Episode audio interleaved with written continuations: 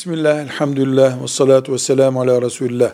Ortada açık bir can tehlikesi varsa, mesela bir çocuk e, elindeki bir metal parçasıyla elektrik prizine e, elini sokuyor, temas ettiriyor ve bunu biz namaz kılarken görüyoruz. Ortada bir can tehlikesi var. Çocuk balkondan düşmek üzere biz namaz kılarken görüyoruz gibi. Bu çocuk olması da şart değil. Can tehlikesi söz konusuyken namaz bozup yardıma gitmek gerekir. Hatta bozmamak vebal olur. Velhamdülillahi Rabbil alemin.